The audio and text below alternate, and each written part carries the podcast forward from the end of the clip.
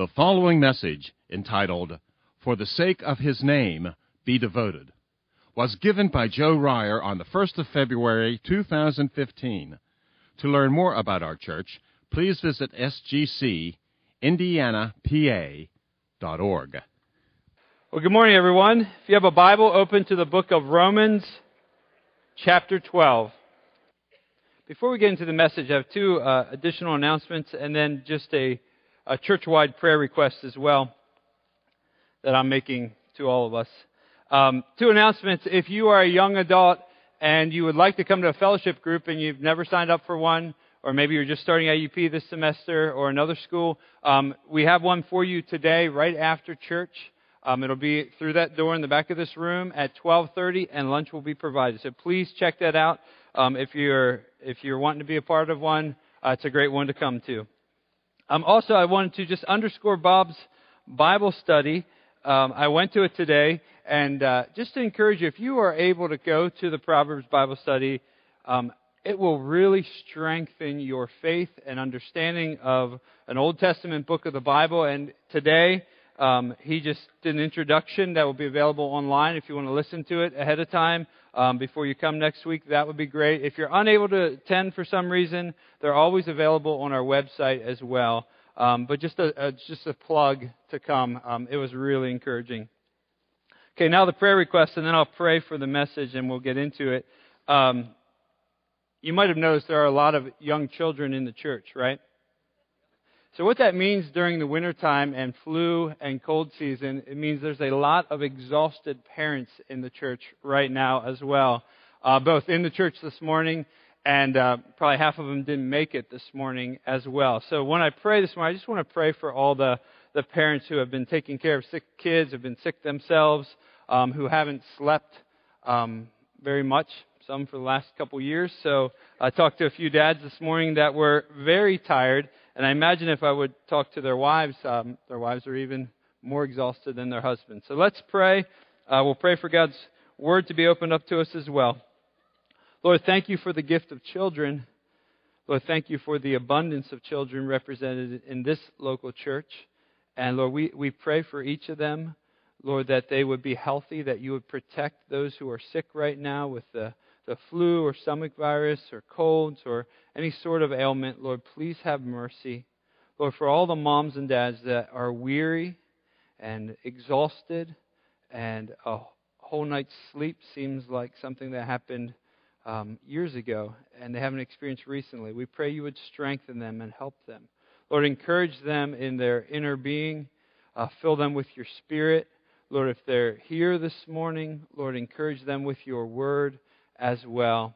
And Lord, just thank you for them. And Lord, as a church, help us to be, be uh, just reminded to pray for one another. Um, Lord, we love you, and we ask this in your name. Amen. Well, if I haven't met you yet, my name's Joe. I'm one of the pastors here. And we are in the middle of a series on Romans. And today we're going to be looking at two verses in the book of Romans. Romans 12, verses 9, or three verses. 9 through 11. But to, to set us up, I want to read the whole um, entirety of chapter 12, 1 through 11, because it will set it all into context. You might have noticed we were going at a pretty fast clip for a while in Romans, and now we have hit the brakes, and we've done so intentionally, and you'll see why um, in a moment. Chapter 12, uh, verse 1. The Apostle Paul writes, I appeal to you, therefore, brothers by the mercies of God. Present your bodies as living sacrifice, holy and acceptable to God, which is your spiritual act of worship. Do not be conformed to this world, but be transformed by the renewal of your mind, that by testing you may discern what is the will of God, what is good and acceptable and perfect. For by the grace given to me, I say to everyone among you to not think of himself more highly than he ought to think, but to think with sober judgment, each according to the measure of faith that God has assigned. For as in one body we have many members, and the members do not all have the same function, so we, though many, are one body in Christ, and individually members of one another having gifts that differ according to the grace given to us. Let us use them. If prophecy, in proportion to our faith. If service, in our serving. The one who teaches, in his teaching. The one who exhorts, in his exhortation. The one who contributes, in generosity. The one who leads, with zeal. The one who does acts of mercy, with cheerfulness. And here's our passage for this morning. Let love be genuine. Abhor what is evil. Hold fast to what is good. Love one another with brotherly affection. Outdo one another in showing honor. Do not be slothful in zeal, but fervent in spirit. Serve the Lord. The title of this message is entitled, For the Sake of His Name, Be Devoted. Or your handout, if you got one of the questionnaires for fellowship group, it might say, or it should say, For the sake of His name, live like you know Him. Live like you know Him. Or be devoted. I changed the name as I, I studied the passage more. But, but both be devoted and live like you know Him capture the idea. But before we, we jump into the specifics of 9 through 11, I want to ask you guys some questions to think about. That, that wouldn't be new questions for most of you, but I think they are questions that come up in the book of Romans, particularly uh, depending on what chapter you, you land on reading. And that's why I wanted to start with verse 1 when we get to verse 9 through 11, because context really matters. So the first question, you don't have to answer it, I just want you to think about it. Is salvation a free gift from God? Is salvation a free gift from God? Is it an absolutely free gift? Second question. I'm going to tell you the answer to the first question. Does it matter how we live as Christians? Is salvation a free gift? Does it matter how we live as Christians? This is a third question. This is a question Paul himself raised. If we are saved by grace through faith in Jesus alone, can we do whatever we want? What does it matter? Why does it matter how we live as Christians?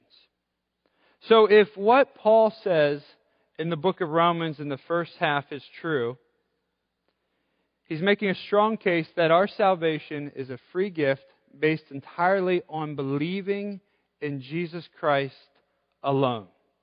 He says it this way in Romans 3:28. For we hold that one is justified by faith apart from works of the law. We hold Bob preached a whole sermon on this passage. We hold Paul saying and we hold as Christians and as your pastors that a person, a man or a woman, boy or girl, is declared righteous by faith apart from the works of the law. In, order, we're, in other words, we're saved because of what Jesus has done. And we believe in that. And if you believe in Jesus' perfect life, death, and resurrection, you really trust in that, you're saved. You're forgiven. You're justified. You're positionally righteous once for all. The passage from Isaiah is true for you. From that moment you believe until you, to all eternity. It's free. Well, where we get confused then is what do we do with all the commands in the New Testament about how we should live? And sometimes we get clouded in our mind and we think, well, if that's true, then does it really matter how we conduct ourselves as Christians? If it's true we're saved by Jesus alone, why not do whatever you want? Paul asked a very similar question. So, does it matter how you live, how you conduct yourself as a Christian? Oh, it matters greatly. It, it's huge. It's huge in the New Testament. We're going to see that. But one of the things we want you to, to think about is, is keep these categories separate. You are justified. You are a Christian by faith alone in Jesus alone. Period. That's that free gift that Paul talks about in Ephesians chapter 2. So everyone who believes in that receives eternal life. John 3:16. But then, once we are in the family, once we are positionally declared righteous, we have a lifelong pursuit of actual righteousness. Following Jesus, being his disciple, becoming more like him, looking more like him in our thoughts, attitudes, and actions. Why am I starting here? I'm starting here because the Apostle Paul, in really chapter 1 up until chapter 12, he's made a strong case for salvation by faith alone. And like he does in many of his other letters, he starts with these grand theological truths, and then he gets to our lives and how it should be worked out in church life and our personal lives. And so after he explained all these really important fundamental truths to the Romans, the Roman Christians, now he's going to get to their conduct. But if you just read the verses we're going to look at and following through chapter 12 and didn't understand that our salvation is based on faith alone in Jesus alone, you could get off track. You could get off course. The two have to hold together. We are positionally righteous in Christ and we're to be actually righteous. It does matter how you live as a Christian. That's why my first title was For the sake of His name, live like you know Him. Our lives as Christians should evidence that we have been saved, that God's Spirit's inside of us, that He's working, that there's new power to not sin. That's why Paul started this section with the therefore in verse 1. I appeal to you, therefore, brothers, by the mercies of God. By the mercies of God, because of all that you received, present your bodies as living, a living sacrifice, holy and acceptable to God, which is your spiritual worship. In other words, you've been saved by grace. You've received mercy. Now your lives should be an act of worship to God. Do not be conformed to this world, but be transformed by the renewal of your mind, that by testing you may discern the will of God, what is good and acceptable and perfect. So, yes, we are saved by grace through faith alone, and yes, it does matter how we live as Christians. And it's that second idea we're going to focus on today and for the next few weeks. But as we do so, I want you to remember that you have been justified by faith alone in Christ alone. So this brings us to point one, verse 9. Point one, we must be devoted to the Lord and to one another. One way to think about these things is they are responses to what Christ has done. So, verse 9. We're going to spend the most time in verse 9, so don't get worried that we're going to be here for five hours. I'm going to take my time with verse 9, and then we're going to go a little quicker in 10 and 11. We must be devoted to the Lord and to one another. Verse 9 says, Let love be genuine. Abhor what is evil. Hold fast to what is good. Let love be genuine. This word love, this particular Greek word for love, can be translated very accurately as devotion. Let our devotion to the Lord and to others, to primarily Christians, let it be genuine. Let it be without hypocrisy. Let it be real. Now, this may seem like an unusual example, but just like I got Bob's joke at the announcements because we're the same age, um, he'll get this reference as well. In the, the late 80s, there was a, a singing duo called Milli Vanilli. Okay? And I, I looked them up again, wanted to see if my facts in my mind were actually true. But these guys were from Germany. They were put together as a, a singing duo. And they were a hit. Their album sold thousands and thousands and thousands. Well, what happened was they turned out to be fakes. They, they did a concert in the United States, and um, the track that they were lip syncing to got stuck and it hit repeat. And they continued to sing, not realizing that the music was going on uh, or had stopped and they were going on without the music. And so they were exposed for who they were. And it turns out the people on the album, the primary vocals, um, they were not the, the two guys. They were fakes. They were hypocrites. And they had to deal with that shame and consequence um, for the rest of their music careers. They, they weren't the real thing. They looked like the real thing from a distance, but they were a fake. As Christians, in our devotion to the Lord and to one another, we don't want to be fakes. We don't want to be hypocrites. Why? Well, there are a number of biblical reasons, but a primary one is, is because it tells a lie about the Lord. We want to live in such a way that the Lord receives glory. And so if you say, Jesus has saved me, forgiven me, changed me, He's at work in my life, I love Him so much. And then by your actions, you say the exact opposite thing. Well, that confuses people about the Jesus you claim to follow.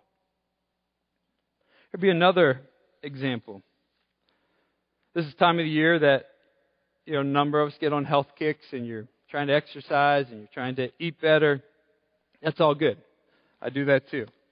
Hopefully, it lasts. But um, imagine if you're going to a, a health expert, a dietitian, and they give you some good advice, and they have you eating things that you've never heard of and things that you don't really prefer, but you think for the sake of good health, I'm going to do it because I want to be healthy.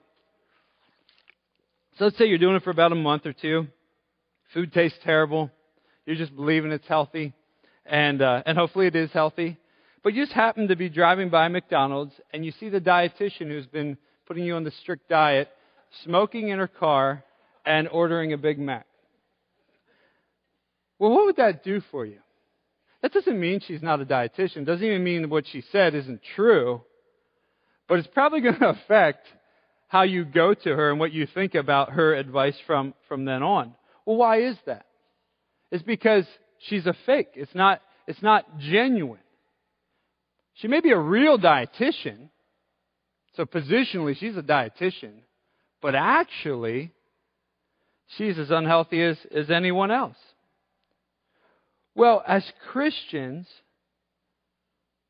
God wants us to be holy. He wants us to be devoted. He wants us to be committed to Him, sold out entirely to Him, and devoted to His people. I mean, Jesus said this when He was asked, What's the greatest commandment? This is how He answered in Mark 12, verse 30 and 31. He said, Here it is. And you shall love the Lord your God with all your heart with all your soul, with all your mind, with all your strength. So that's the God word piece. The second is this you shall love your neighbor as yourself. There's no greater commandment, there's no commandment greater than these. That's genuine devotion to the Lord. I think what we do with this passage at times is we think, well, that's impossible. And only Jesus has done it perfectly. Well, that's true. Jesus has done it perfectly. But He's our head. We're His body. We're His representatives. We're supposed to be like Him.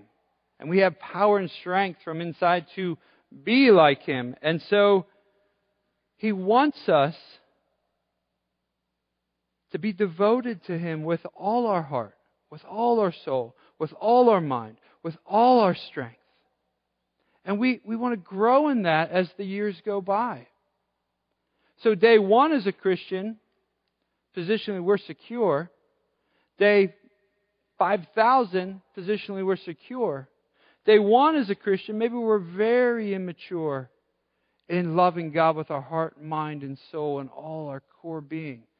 But day 5,000, we should be much further along in loving God with our, with our being. Same thing with the second commandment. You shall love your neighbor as yourself. In our devotion to the Lord, it should be sincere, without hypocrisy. We can't say we love God or love others when we disobey God on a regular basis and are unkind or sin against others. That's not genuine. And God is calling us to have a genuine relationship with Him, a genuine devotion to Him. This is not a new idea according to the Bible. Listen to this verse from Leviticus uh, chapter 11, verse 45. He says, For I am the Lord who brought you up out of the land of Egypt to be your God. In other words, Israel, I rescued you. You've been rescued. You shall therefore be holy, for I am holy. You're rescued, now respond in a life pursuit, a loving devotion to me and to my people. This theme is all throughout the Bible. Listen to 1 Peter chapter 2 verses 10 through 12. Once you were not a people, but now you're God's people. Once you had not received mercy, but now you've received mercy. Beloved, I urge you as sojourners and exiles to abstain from the passions of the flesh. This is God speaking to us. I urge you, I urge you to abstain from the passions of the flesh, our sinful cravings and desires, which wage war against your soul. Keep your conduct among the Gentiles honorable. Keep your conduct among the world honorable, so that when they speak against you as evildoers, they may see your good deeds and glorify God on the day of visitation. In other words, if our conduct is in keeping with what our profession is, then any charge against us cannot stand. Because your life is really one that is marked by devotion, by love for the Lord. And remember, uh, last week and the week before, we were studying the passage and the idea that we are the body of Christ and we have gifts that are to function together. Well, this idea of our love being genuine is not unrelated to that idea. For the sake of the health of God's body, Christ's body on earth, we want to be healthy Christians. We want to be devoted Christians.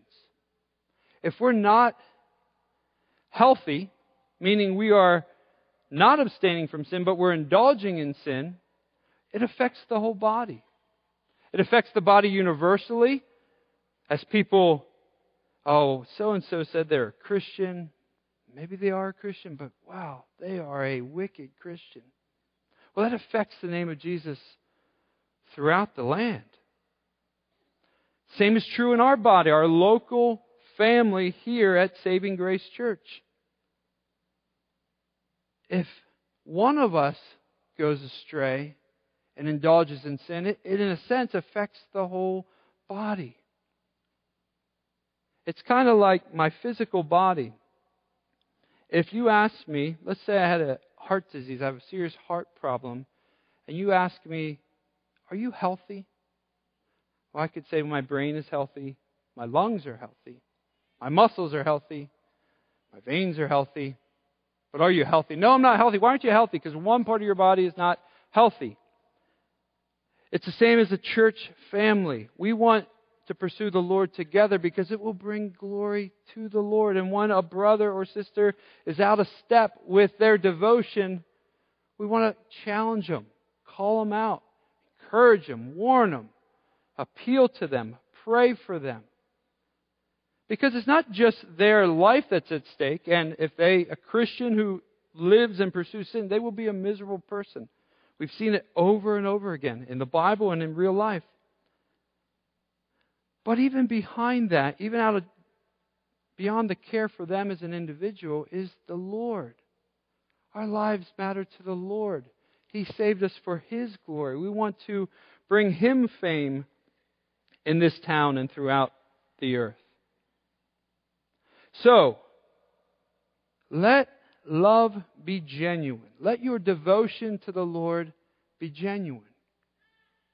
And if you're thinking, there are areas of my life that are not genuine in my devotion for the Lord, what do I do? You confess your sins to one another. You pray for one another. And the Lord will help you. And the road to health is confession and humbling yourself and, and coming face to face with God's Word. And as you do that, the Lord will have mercy and He will get glory. So Paul starts this big idea, and then he gives us a negative and a positive of what this devotion looks like. So it's going to get worse before it gets better. Second part of verse 9 Abhor what is evil. Abhor what is evil. In other words, a genuine love for God hates evil, abhors evil. The command is abhor what is evil. This word abhor is as strong as it sounds. It's this deep hatred for what is evil.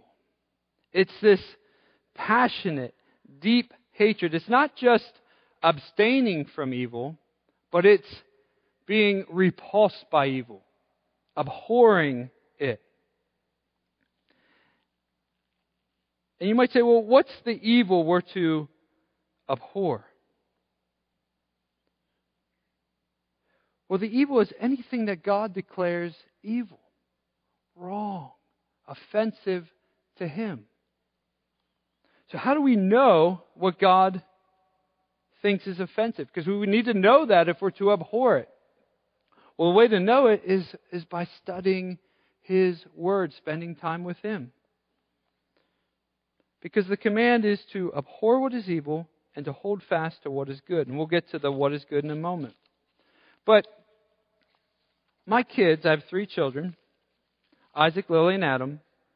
And if you, if you interviewed them today after church, they could tell you in a pretty lengthy list what's your dad like and what doesn't he like.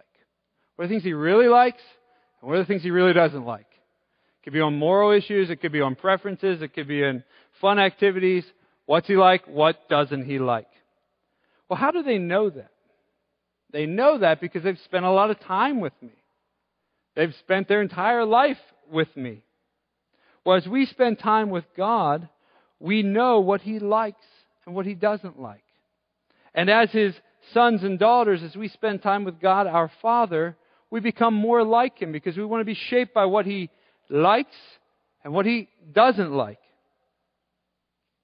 Or what He forbids and what He commands.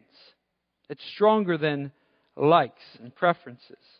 And so we want our idea of evil to be shaped by God's Word and not our culture.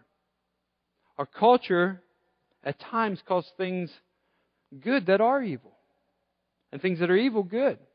So we need God's Word to shape us.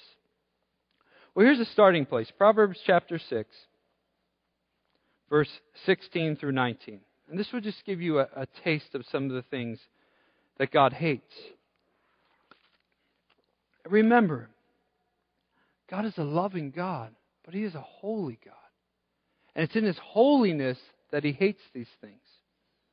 Proverbs 6.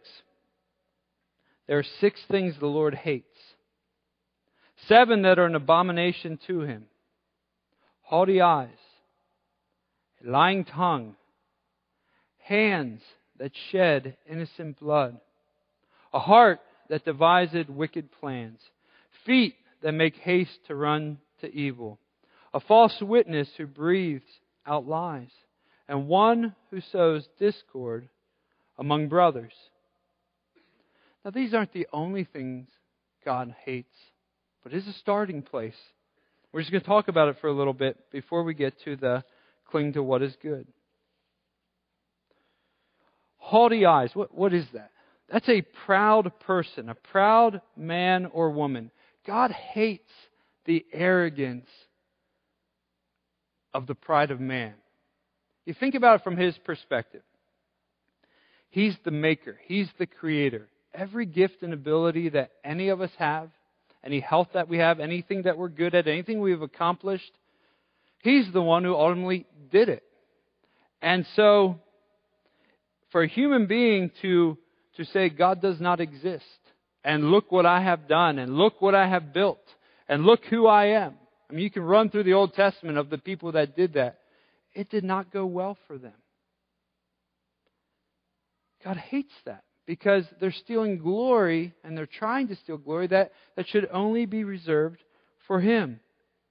So we should abhor the pride in ourselves and in others. A lying tongue. God hates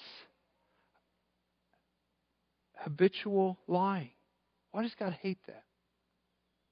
Because He's truthful. God cannot lie. God does not lie.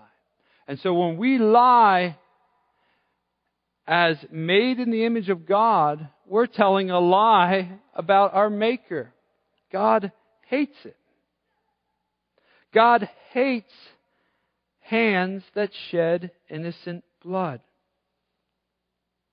Now, this could include many people in many categories, but it certainly includes the, the millions of babies that have been killed through abortion.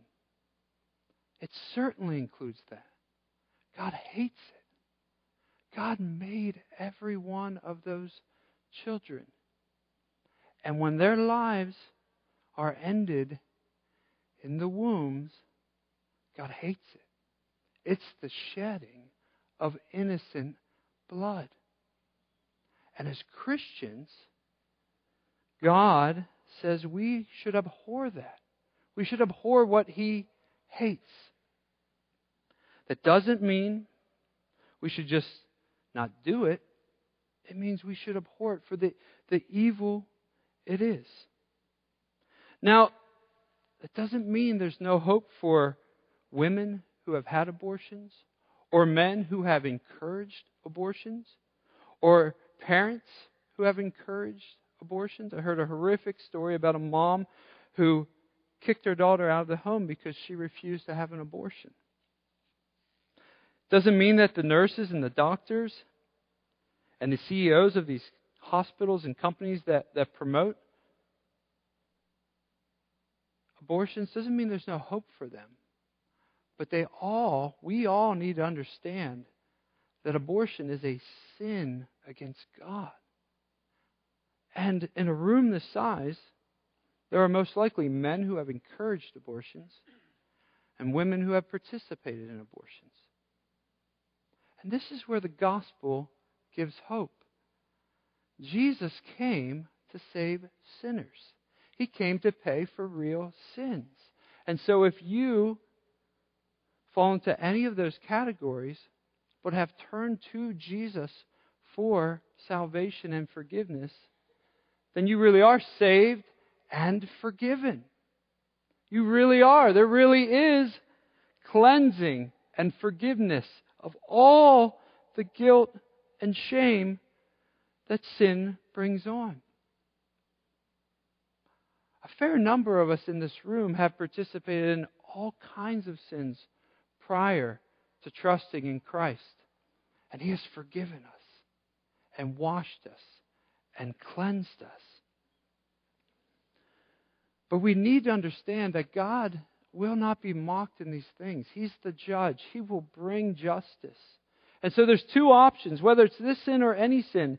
Either we're in Christ and protected and forgiven and covered, or we're on our own.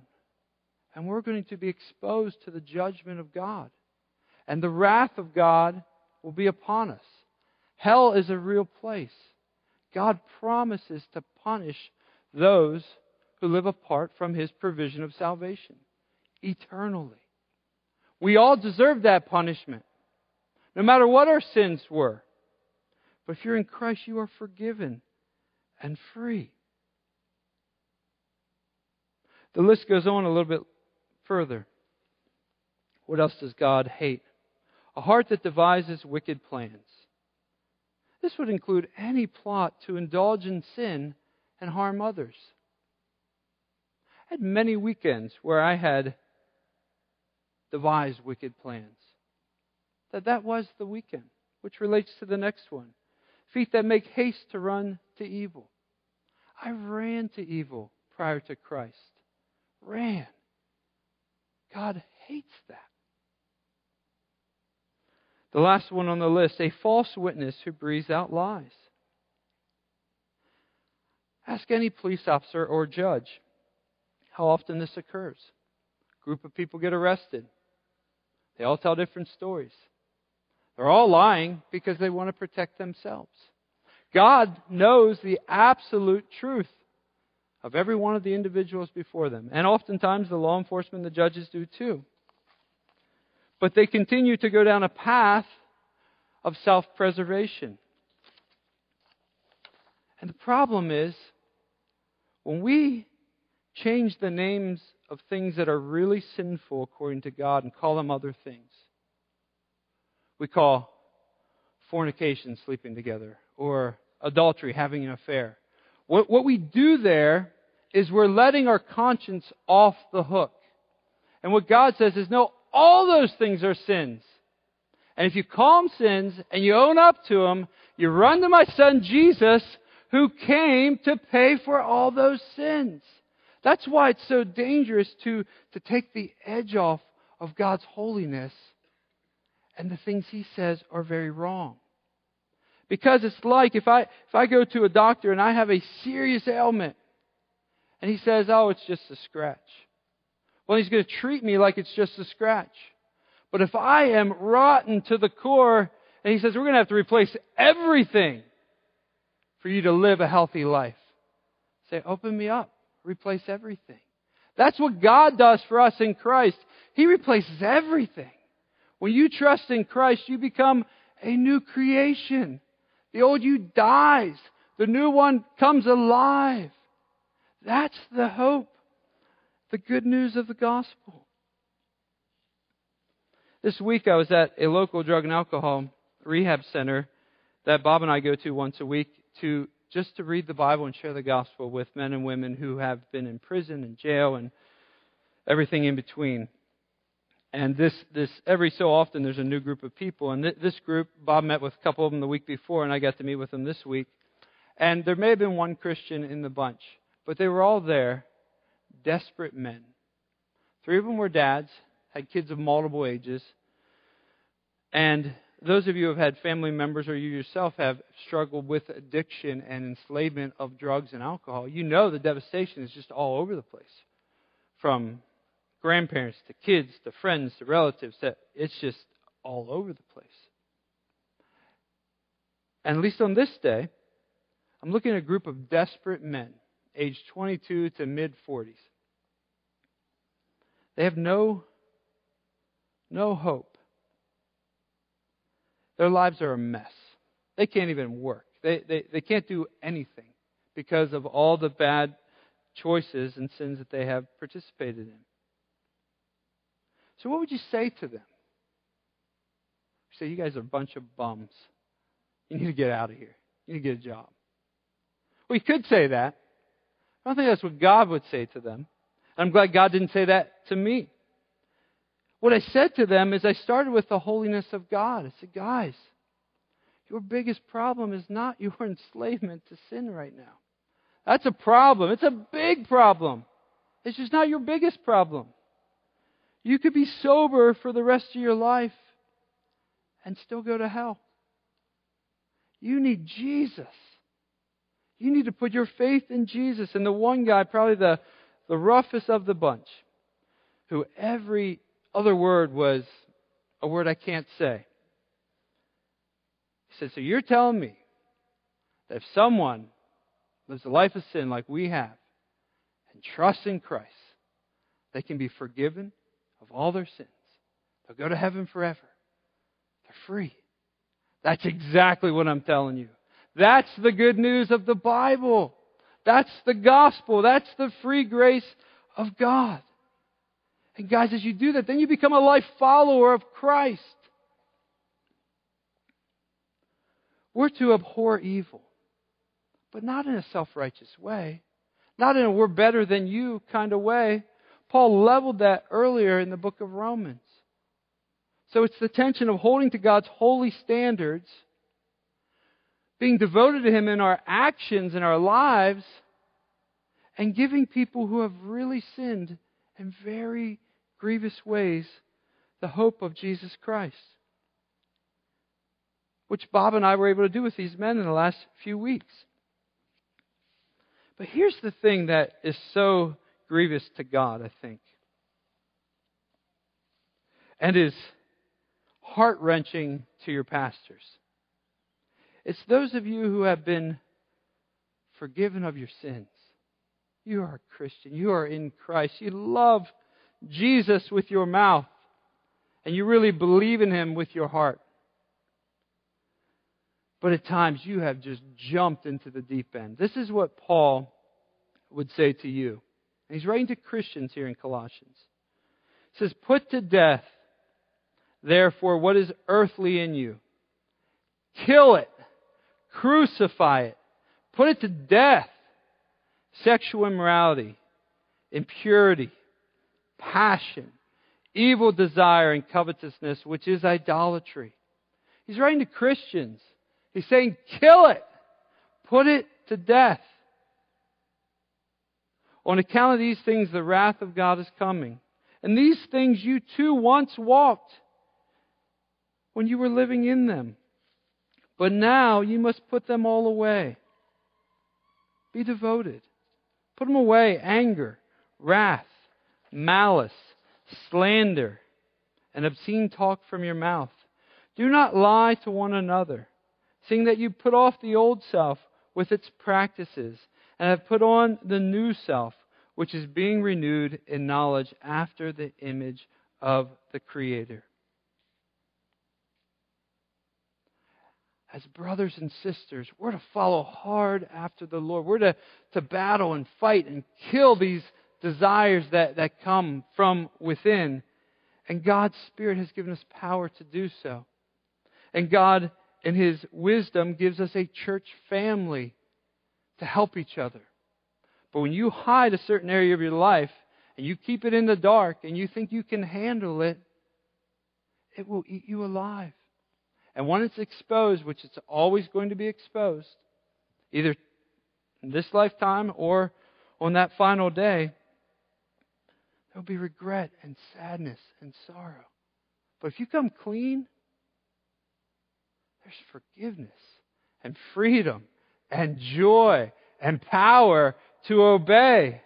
This room is filled with men and women who have experienced freedom from our sin, have experienced power to change, who no longer are being drugged by the neck by our sinful nature. It's really true. It's not just that we can be saved, but we can have a new life. So we're to abstain, and not just abstain from evil, but to abhor what is evil. And then he says we're to hold fast to what is good. Second part of verse 9. A genuine love for God clings to what is good. The word cling literally means we're to be glued. So you picture super glue. If you've ever used super glue, and you've gotten it on your fingers, they're stuck. You can't get them out. It's a major hassle. I've done it many times. Every time I open the tube, seems like it happens. I tell myself, don't touch it, and all of a sudden I'm touching it, and my fingers are glued together. And you can may, maybe remember the old commercial where, like, I forget what the elephant's hanging on to, but he's glued to something because the super glue is so powerful. Well, that's the idea with the good. To be devoted to Jesus Christ is we're to abhor, to abstain, to run from that old life. And then we're to be glued to what is good, to be stuck to what is good. What is good? God is good. His Word is good. His people are good. Telling others about Him is good. There's a billion good things in the Bible that we're to cling to. And if you cling and you're glued, you're far less likely to be pulled back there. Because you've been changed. You've experienced the good. And you're glued to it. So a genuine love for God clings to what is good. We're going to stop there. I want to read just verse 1 of chapter 12, and then next week we'll pick up verses 10 and 11. So let me just read verse 1, and then the band can come up. And as you think about these things, and if your life is out of step, talk to someone today, whether it's someone in the church, another Christian you know, the, the prayer team, whoever it would be. Because God really can help you and change. Paul started this whole section. He said, I appeal to you, therefore, brothers, by the mercies of God, free forgiveness. Present your bodies as a living sacrifice, holy and acceptable to God, which is your spiritual act of worship. Let's pray. And the band can come up. Holy Spirit, you are a Holy Spirit. You are a powerful Spirit, and you have given us life. You dwell inside of every one of your children. And Lord, I pray all of us would experience your power. All of us would grow in our devotion to you. All of us would bring you glory, not just with our lips, but with our lives and with our action. And Lord, as we close today, as we sing this final song, we are just reminded of these great benefits of Jesus living a perfect life and dying for us. May it fill us all with hope this morning and a great motivation to run hard after you. Lord, we love you and we ask all this in your name. Amen.